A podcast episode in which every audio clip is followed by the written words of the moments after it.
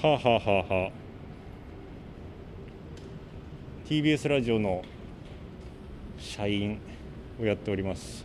松重と申します、えー私は今私の会社である TBS ラジオから出て赤坂一月通りを246の方向に大体300メーターぐらい歩いた場所にある某ビルの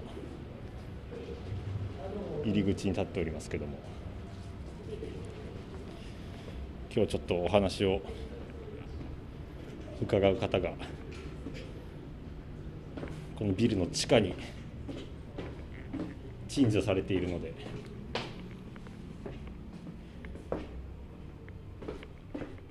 緊張しますけども。たっぷり聞きたいこと伺えたらなと思ってます。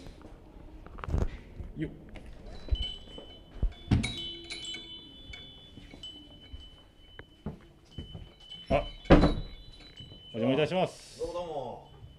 いらっしゃい。ああすいません、失礼いたします。ね どうぞ。どうぞいやいやいやいや。どうぞ。どうぞえ。ありがとうございます。ええ。なかなか人が誰もいない スナックっていうのは。えいいよね。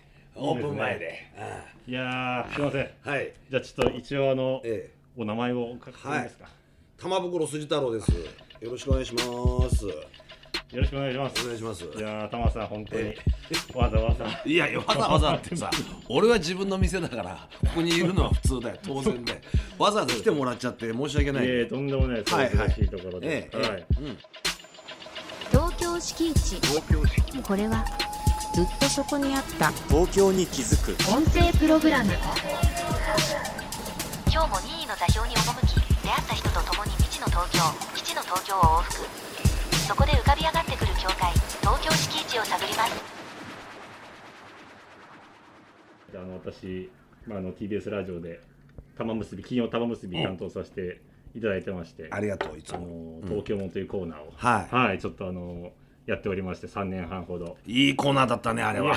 や。本当に。うん素晴らしいねコーナーでしたよ。いや本当玉さんと富山さんにね、ええ。本当に盛り上げていただいた おかげですごく僕自身もすごくいろんな肥やしになるような、はい、コーナーだったんですけども、ちょっとあのまあその金曜玉結びが一昨日、はい。えーまあ、幕を閉じたと、そうなんだよね。えーいうことで、うん。えーまあ、そんな東京もの遺伝子をこう、うん。まあ、引き継いだような,、はい。なんかインタビューメインの、ええーいわゆる東京にまつわる人になんかこうお話を伺うような番組ができたらなと思いまして、えそこであのやっぱり最初のゲストはザ東京本の 玉さんに。いいのかね俺で。いやいやもちろんでございますええもっとなんか千代田区出身とかさそういう人いないの？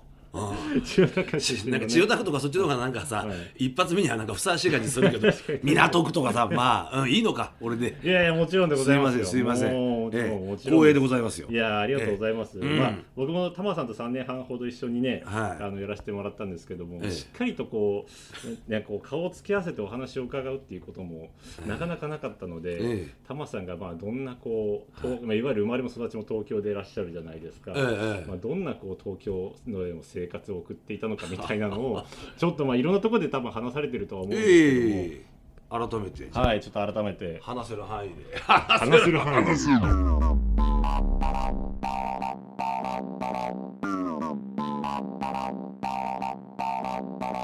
俺がちっちゃい頃の日清宿一丁目っていうのはまだ本当に普通の街だったよねヨドバシカメラがまだあんな大きいビルになる前の平屋でやってる頃のヨドバシカメラがあった頃からね。ドーンとでかくならないまで。俺の後に生まれてきてニョキニョキ生えたビルは全部あのビルは俺たちの俺にとっての弟だね。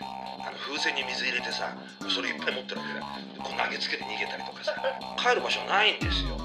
だから友達がもう夏休みとかパーッといなくなっちゃって一人でポツンとさいつもみんなが集まってるゲームセンター行っても誰もいなくてガラーン。そのセンサーをすごい小学校中学校高校時代歌舞伎町うろうろしてる時に養った自信がある。このビートたけしの「俺型日本」中学1年の時に初めて聞いてああこっちの方がこのおじさんの方が絶対悪だなと思ったんですよ。たまにその古いパンフレット引っ張り出してああこの時大崎さんおじいちゃんに入れてもらったなみたいなね感傷に至ることがあるね芸人玉袋筋太郎と探る西新宿の敷地日新宿。新宿区日新宿1丁目っていうところなんですよ。はい。まあ昔で言うと角はず1丁目ってところなんですけどはい。そこで生まれましたね。生まれはあの東京医大っていう病院ですよね。はい。そこで1967年昭和42年6月22日に誕生しましたね。誕生しました、はい誕生しましたね。今年でおいくつですか？56だね56です。56歳。うん。でもまあ言ってもね、そうなんだよね。新宿西新宿。まあそっからこう芸人になって離れて暮らすようになるんだけどやっぱこうその西新宿っていうところを毎日通らないと通勤でも気が済まないんだよね。普通あの芸人さんってさ世田谷とかさそういうとこ住むじゃない。だけどあっちから例えば赤坂の方面 TBS に行く時って新宿通らないからね、うん、それが嫌でだからもう常にこの新宿の風景、うん、を見ないと気が済まないんだよね。うん、だからそういうようなところに、まあ、住まいを転々としてんだけど必ずはもう一日一回は新宿を、はい、今住んでないんだけどやっぱふるさとの、うん。その風景をやっぱ見なきゃいけないって気持ちで通ってるね。うーんなんか西新宿って、うん。なんかあんまりこう僕もそんな東京詳しくないんですけど、はいはいはい。新宿って言ったら新宿じゃないかと思うんですけど西新宿とうん。他のこう例えば北新宿とかと、全然そういう文化圏とか住んでいる人のこうなんか雰囲気とかも違ったりするんですか？どうだろうな。まあ西新宿う北新宿南新宿いろいろあるんだけどさ。まあまあ盛り場が近いっていうところで考えるとうん。西新宿一丁目とかやっぱそういったところの方があうん。やっぱこう商売屋やってる人とか、うん、夜お勤め歌舞伎町にお勤めする人とか、そういう人が多かったんじゃねえのかな。うん、そうそそうそう。そう。うなんね。うん、そうだね。うん、やっぱりこう市ヶ谷の方とかさ神楽坂の方行っちゃうとやっぱりちょっと違うからさ、うん、神楽坂は神楽坂の方でねその町の文化もあるし同じ新宿区だけど、うん、牛込とかさ。いやでもやっぱ西新宿ちょっとこっち側に近いよね。うん、そう。だからちょっとこうまあ騒がしいところであるしそういったところでこう息づいてる人たちがいるところなんじゃないかな。うーん。そう。夜の街みたいなイメージとかもあったりはする。でしょうわけでもないんですか？いやいやいや俺がちっちゃい頃の西新宿一丁目っていうのはうん。まだ本当に普通の街だったよね。お風呂屋さんがあったりとかさ酒屋さんがあったりとか米屋さんがあったりとか。うん。そういう街で人々もすごい暮らしてたんだよね。だでだからヨドバシカメラがさ有名なんだけど、ヨドバシカメラがまだあんな大きいビルになる前の平屋でやってる頃のヨドバシカメラがあった頃だからね。ドーンとでかくならない前の。そう。そうなのよだから1階だけってことなんです1か階か2階ぐらいしかない。すごい狭いところっていうかあんな大きいビルじゃないからね、うん、だからまあおヨドバシだからさここ西新宿一丁目って。だからヨドバシカメラなんだろうね、まあ、発祥の地なのかもしれないけど。はい。そうなんですね。だからあれができてからどんどんどんどんこうまあね家電量販店とかそういうのがバーッと増えて土日とかすごい人になったけど俺のちっちゃい頃の記憶なんてもう土曜日日曜日なんか昼間とかガラーンとしててそこで生まれ育った子供たち俺とかがうんそこら辺でわちゃわちゃ遊んでるって駆けずり回ってるって感じの街だったよね。まあ、それがこう変わってくるのがうんヨドバシ浄水場っていうのが、まあ、向かいにあって、そこが新宿副都心計画で高層ビルがバーッと建つようになるわけよ、うん。そっからこう変わってきたんじゃないかな。人の流れが。へうんーそうそう。だ俺の生まれる前はまた別の新宿のさ文化があったからさ、フォークゲリラとかさ、はあはあ。うん、そういうね時代学生運動とかの時代とかも新宿騒乱事件とかいっぱいあったんだけど、そことはちょっと俺ずれてるからさ、うん。まあ親父おふくろの時代は知ってると思うよそれは、へうそその新宿副都心うん計画っていうところで一気にやっぱこう住む人だったりとかも雰囲気もガラッと変わったんだんだん徐々にだな。やっぱり高層ビルって最初にできたのが1971年の京王プラザホテルが最初なんだよ。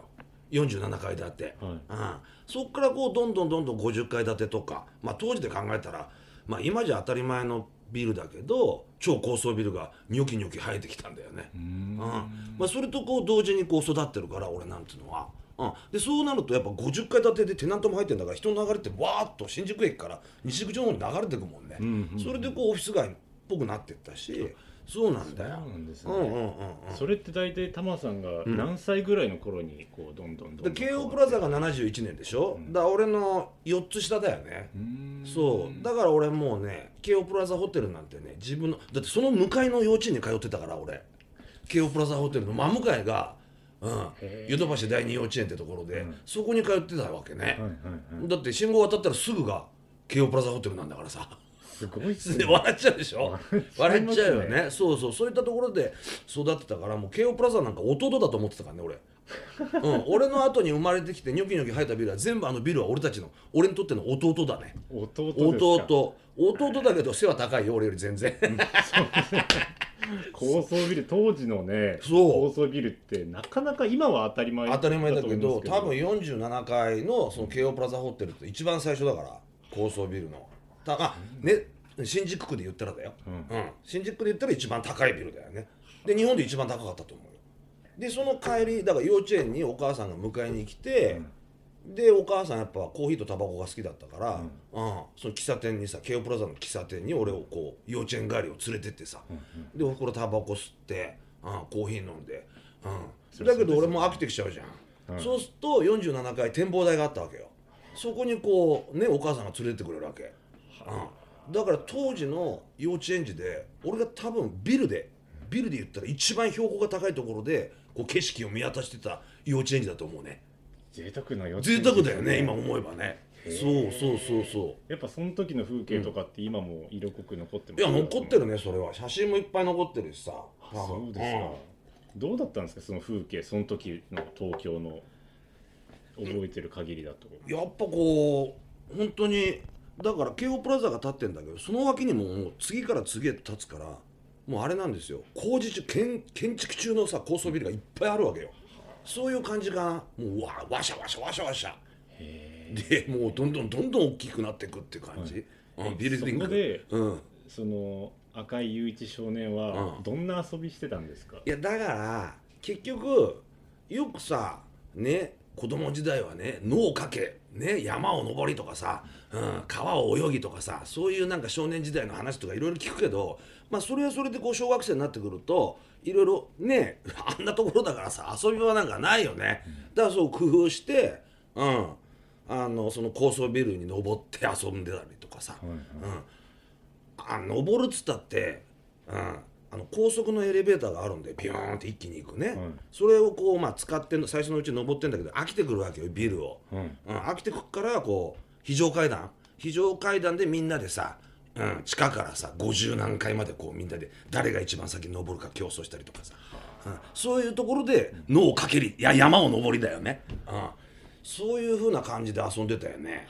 だからもう遊び場がもう高層ビルだったから、うんで全部あれ地下でつながってんじゃん非常にこうね、うん、遊びがいがある、うん、遊び場よ。そ本当に。の時一番楽しかった遊びとかってどんな遊びだでした？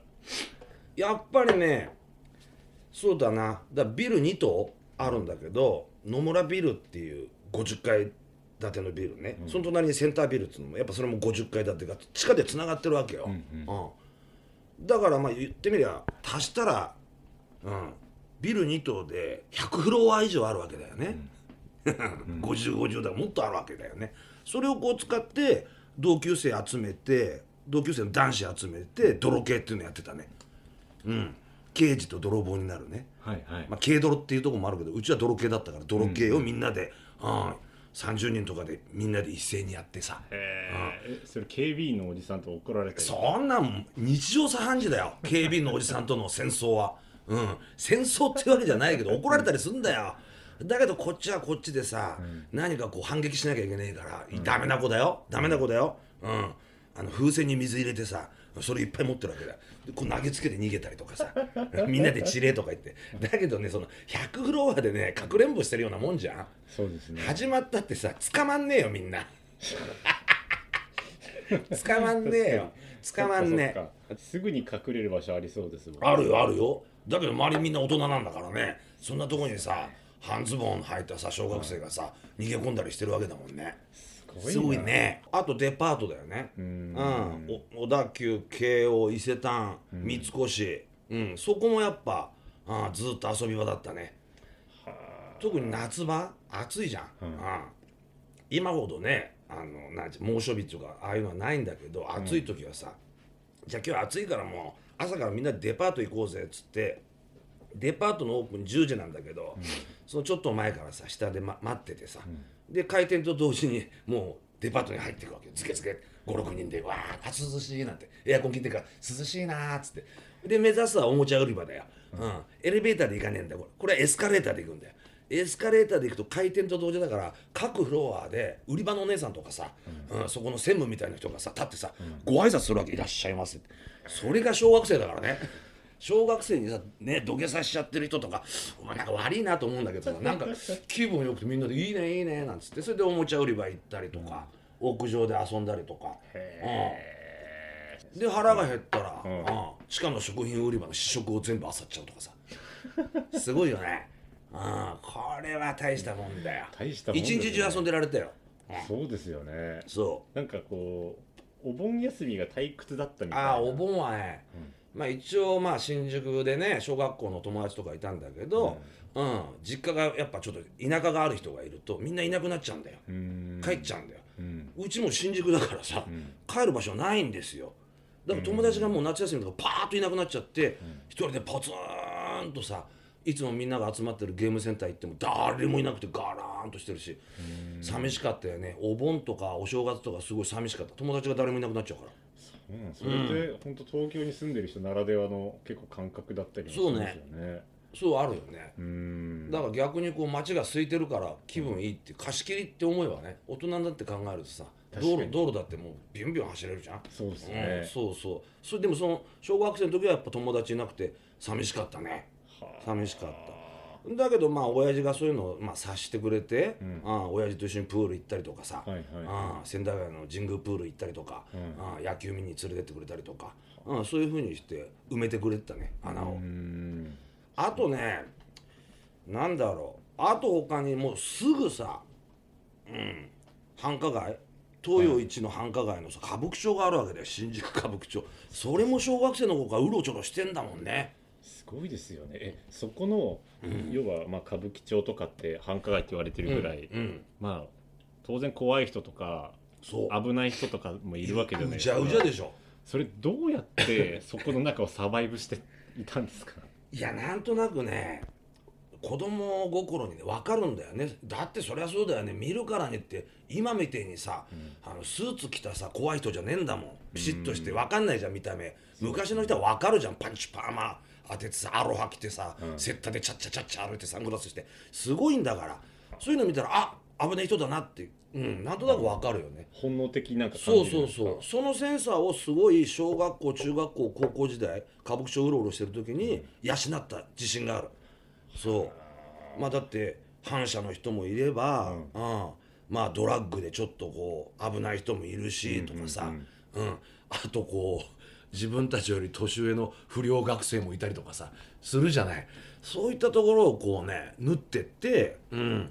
そうキャッチセールスとかさ昔はなんか映画のチケットの販売っていうのがあってさ、路上で、で、うん、なんかアンケート取られて買わされちゃうんだよ映画のチケット、うん。で向こうのさアンケートを取ってるやつはもうさもなんかこういい映画のチケットくれんのかな売ってくれんのかなと思うんだけどすげえ安い映画のどうしようもない映画のチケットを売りつけられるっていうさそういう詐欺情報もいたわけよ。でそういうのをこう見てるとあ危ねえなとかさうん。だこれがねあるからね俺なんつうのかなこう大人になっても変な落とし穴には落ちなかったな。そう。ちゃんと見極める見極めるというかねマルチ商法にかかったこともねえしさ、変なこう宗教団体にこうね、取り込まれることもなかったし、うん、そう。で大人になってスナックとかこう行くようになってもここは危ない店だとかさ、あここは大丈夫だろうなっていうなんかこう、うん、センサーが磨かれたと思うんだよね。そのそれぐらいの環境の中で、うん。まあ人によっては、はい。そっちの道に行ってしまうような人も。行く行く行く。そこはどどうタマさんは線引きできてたこれはねだから小学校の時はまだそうでもねえんだけども中学に入ったらちょうど校内暴力が一番荒れてる時で、ん。うん。んで中学行ったやつ友達もさもう9割方みんなさそっち側に行っちゃったよね、9割9割5分行っちゃったね、みんな行っちゃったよそっちに悪い方向に。不良だよね、うん、でも俺行かなかったんだよ。で非常にでも考えてみれば新宿で歌舞伎町もあるし何でもあるし、ぐれられる状況としてはもうさ、そう整ってんだよね、でうちなんて両親がさ2人で働いてたし、商売もやったしさで両親も、まあ、商売良かったから金回りも良かったから金だっていくらでもさ使えたし、うん。だけど行かなかったんだよ。これなんで行かなかったかっていうとやっぱ、うん、なんだ深夜放送ラジオの深夜放送を聞いたことだったと思うよね。うん、うちの師匠、うん、ビートたけしの「オールナイトニッポン」を中学1年の時に初めて聞いて、ああこっちの方がこのおじさんの方が絶対悪だなと思ったんですよ。そういう魅力プンプンのさ放送だったから、うん。うん、片やねこの赤坂の放送局で、うん。うん、あるね、うん、突っ張りグループのロックをやってる人たちが放送やってたわけで、深夜放送、でみんなそいつら俺の俺以外のやつらみんなそれ聞いてさ「最高最高」とか言ってるわけ、だけど俺は有楽町の方の、ね、放送局でやってたうちの師匠の方が本当の不良っつうのはこっちだっていうのをなんだなんとなく気づいたのかな、うん、なんとなくだよ今思えば、うん、だってそっちの方が面白いんだもん。それも、その周りでもタマさんだけが。いや3人ぐらいかな。ものすごい少ないのよ、うん。それがねまた面白かったね。ああいつらあんなことやっちゃってるよ。っつってさ、思っちゃって。うん。でもやっぱりねうちの師匠のそのラジオの力すごかったね。東京スピーチ。東京スピーチ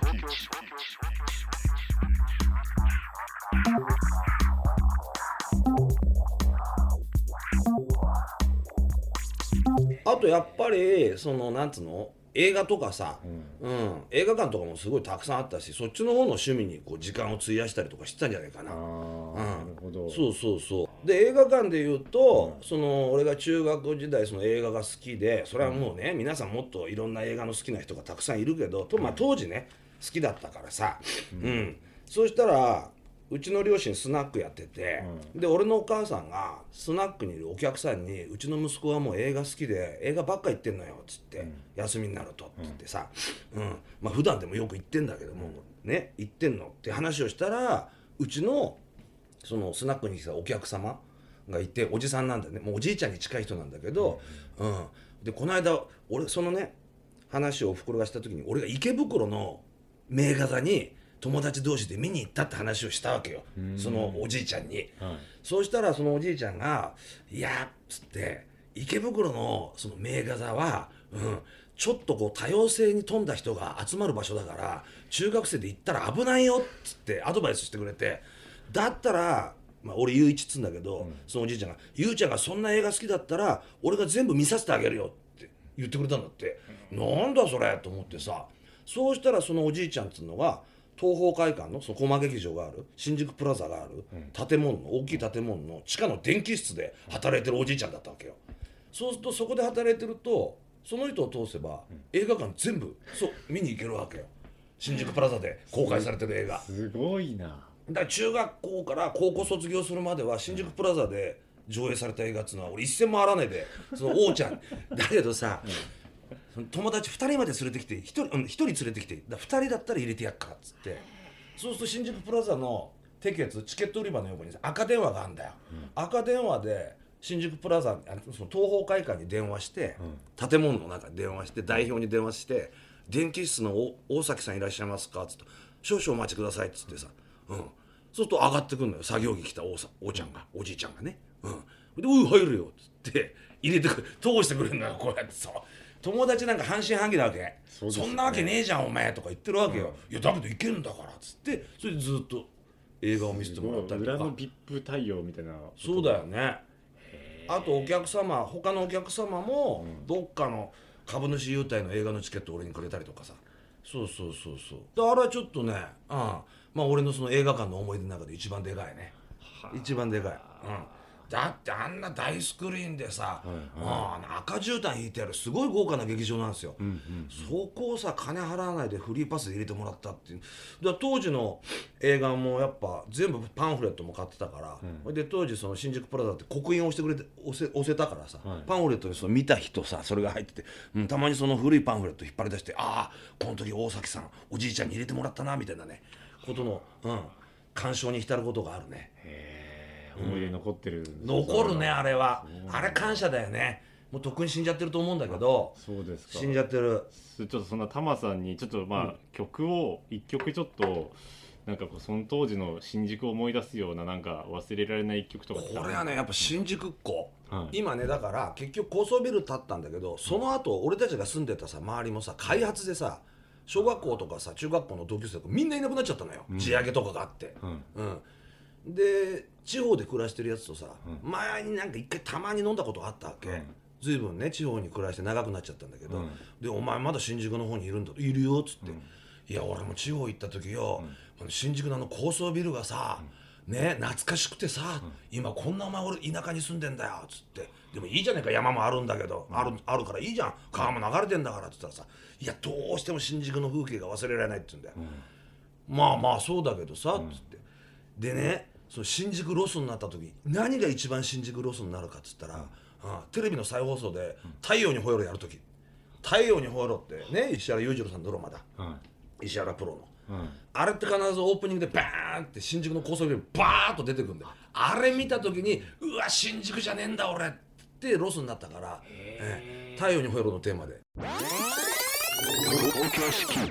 いいねやっぱり太陽にほえろ。あー走ってるよあー松田優作も走ってるよ。ああね勝野博も走ってるよ。うん。そう。ああだからね結構新宿で撮影やったから、うちの近所で撮影やったから、はいそういうのも見たりしてんだよね。目撃したりしてるわけよ。その当時そうそうそうそう。そううん。ね。そうそうそう。だからそのやじめとか行ったりとかもしてたんですか？野獣馬っていうかそんな人がいなかったからまだ、そうなんですそうそうそう。うんだって下川達平さんが、うん、撮影の合間にうちの雀荘で麻雀打ってたからね親父と。とかね。すごいな。あるんだよ。そう。だからまあ傷だらけの天使証券さんの傷だらけの天使もやっぱあの界隈だからさ結構出てくんだよ、うん、そうなんだ。よ、うん、見たりしたね。でもやっぱほんと太陽にほえろ。素晴らしいねらしいですか、うん。いい。そのタマさんの先ほどのお友達が「太陽のホエロの」うん。この、はいタイトルが出たら、うん。一番懐かしく感じるって言ってたんですけど、タマさんにとってはどのなんかこう場面どの風景どのこうビルを見たらとかなんかありますか？やっぱ、うん、K プラ？京王プラザ？住友ビル？三井ビル？野村ビル？センタービル？この5つなんだよね、うん、だ都庁は後からできたからさドーンと。だって都庁できる前あそこ原っぱでさはい。あ俺たち少年野球やってたところだから。うん。そうだね。やでもやっぱりそうだね。ああ高層ビルだな。今じゃもう背は随分低くなっちゃったけど当時の高層ビルを見ると、うん、ワクワクする、うん、ふるさとの風景。私の原風景ですね